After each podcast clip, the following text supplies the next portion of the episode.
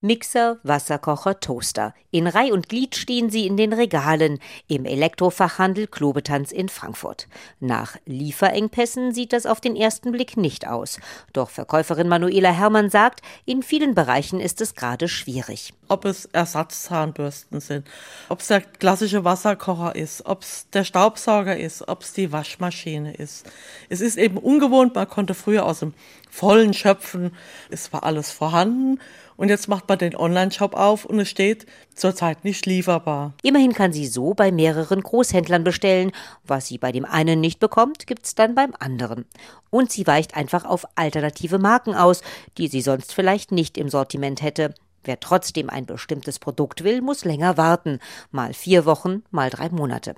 Tatsächlich sollten Kunden gerade flexibel sein, sagt auch Tatjana Steinbrenner, Geschäftsführerin des Kaufhauses Ernst Ganz in Bensheim. Wenn man was ganz Spezielles sucht, man sucht ein ganz spezielles Lego oder man sucht einen ganz speziellen Sportschuh, kann es schon sein, dass der dann nicht mehr vor Ort ist oder dass der wirklich auch überall ausverkauft ist. Da ist sie dann gefordert, ihren Kunden gute Alternativen anzubieten. Das Problem mit den Lieferengpässen dauert ja schon eine ganze Weile an. Corona-bedingt wegen gesperrter Häfen in Fernost und reduzierter Produktion.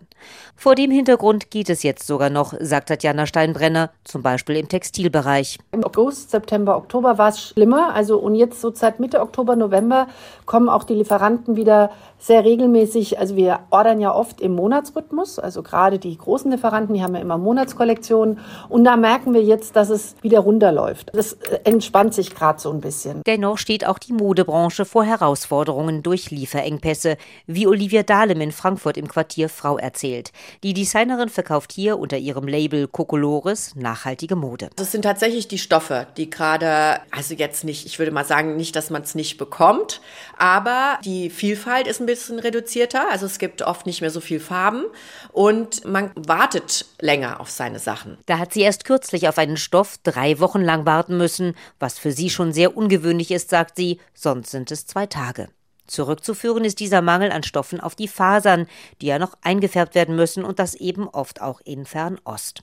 Als Designerin kann sie aber auch selbst flexibel reagieren und hat entschieden, dieses Jahr mache ich eine Pre-Order. Das heißt, ich produziere die Sachen erst, wenn ich, sag ich mal, zehn Bestellungen habe. Und dann bestelle ich das Material und dann wartet man eben vier Wochen, bis man dann sein Teil erhält. Aber ich finde, das steigert ja auch die Vorfreude und macht uns auch mal wieder bewusst, wie der Markt funktioniert. Wer hier also jetzt noch eine Bluse, einen Rock oder ein Jackett möchte, sollte bald bestellen, damit es noch bis Weihnachten klappt.